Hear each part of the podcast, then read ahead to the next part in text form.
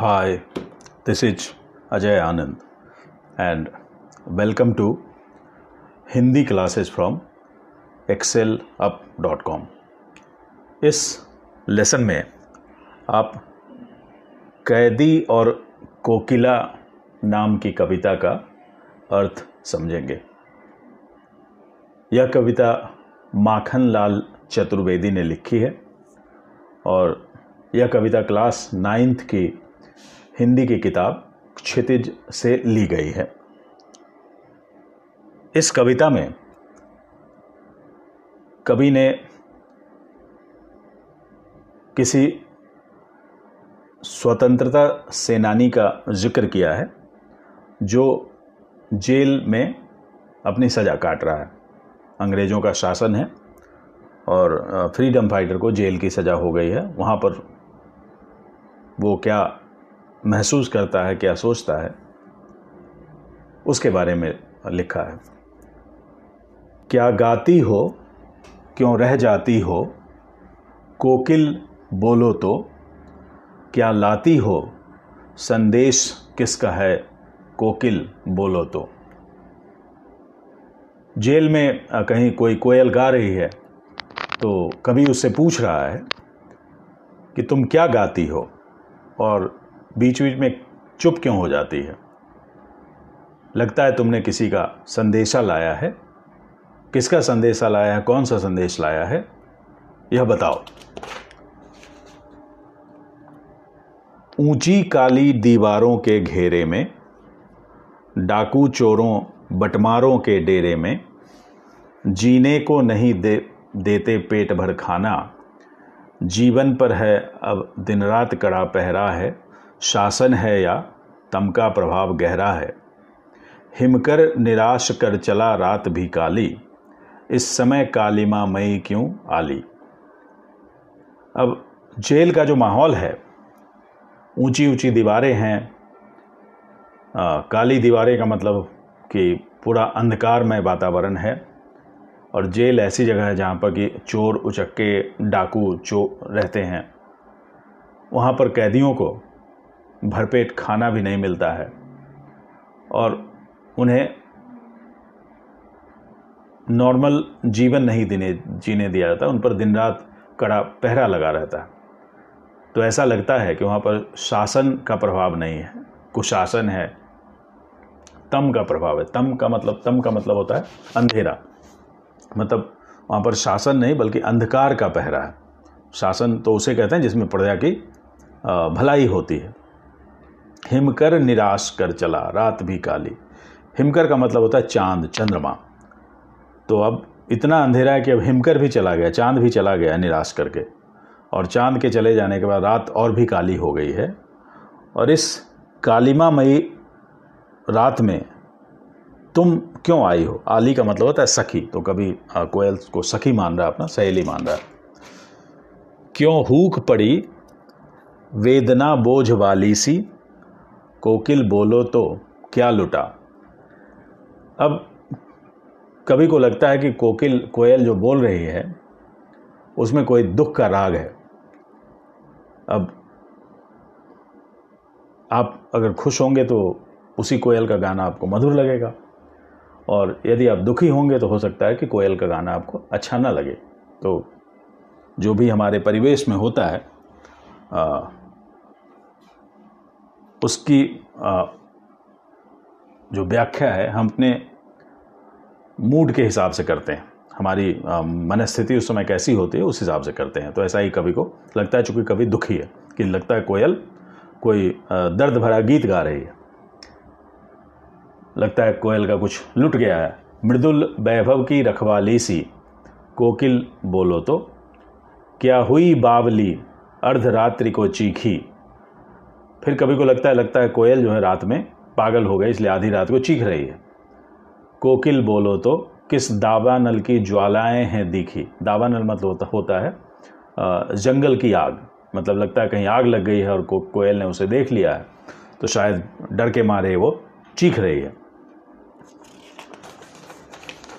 क्या देख न सकती जंजीरों का गहना?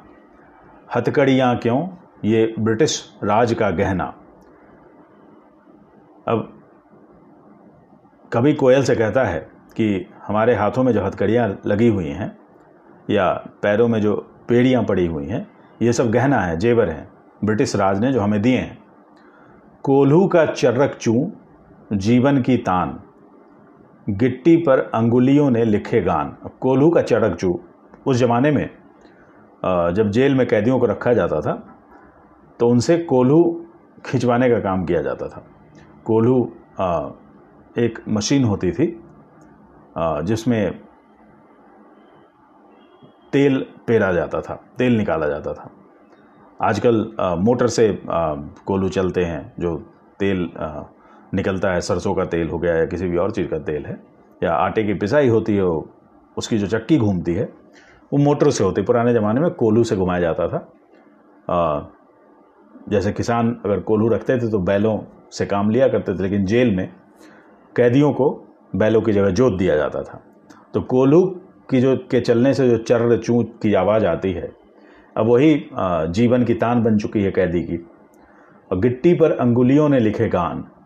कोल्हू के साथ जो डंडा लगा हुआ है, जिसको पकड़ कर के कैदी या कोई आदमी उसको खींचता है तो उस डंडे पर अंगुलियों के निशान पर गए हैं। ऐसा लगता है कि अंगुलियों से उस पर भी गीत लिखे गए हैं।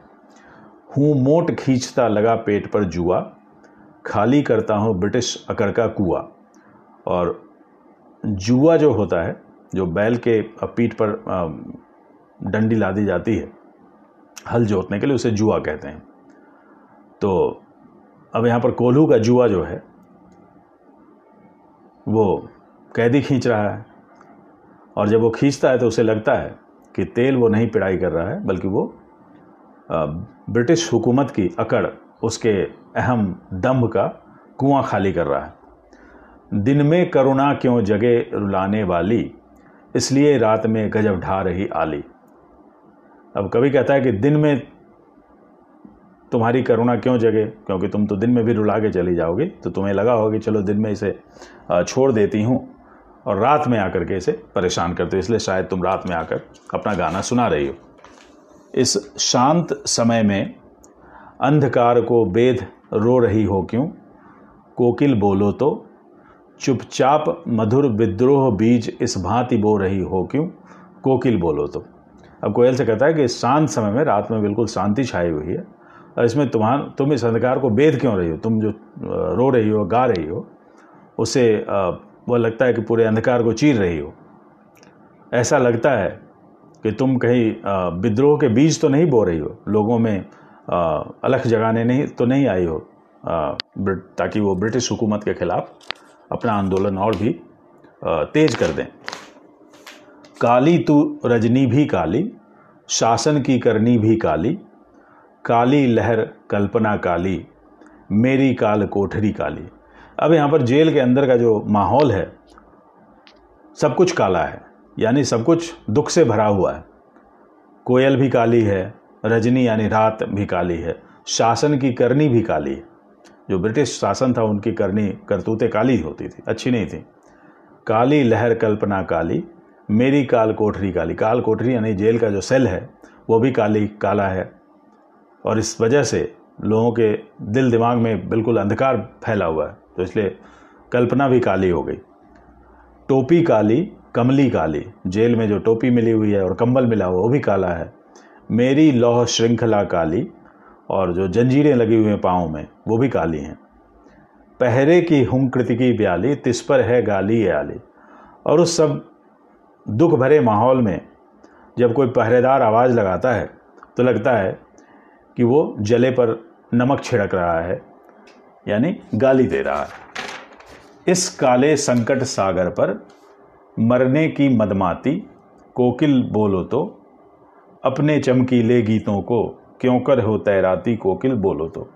अब इस काले संकट वाले सागर में कोयल पता नहीं क्यों आई है। कभी को लगता है कि कोयल मरने को उतारू है, इसलिए वहाँ आई है।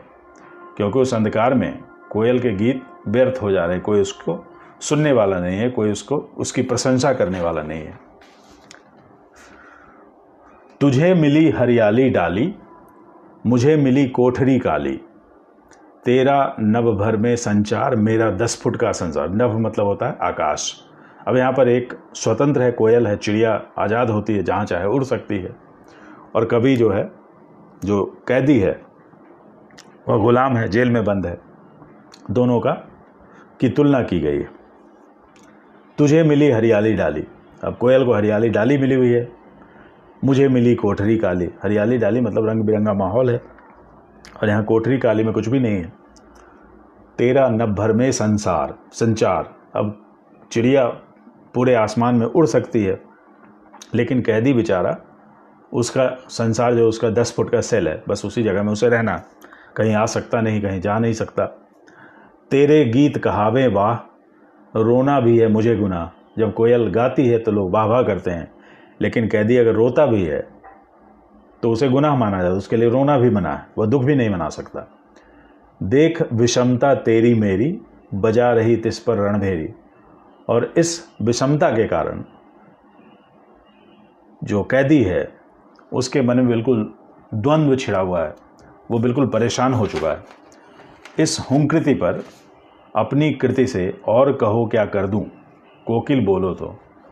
अब कभी कहता है कि कोयल जो पुकार लगा रही आवाज़ लगा रही है तो उस पर कभी कहता है कि बोलो, मैं कुछ रचना कर दूँ, कुछ कविता लिख दूँ, कुछ लाइनें लिख दूँ।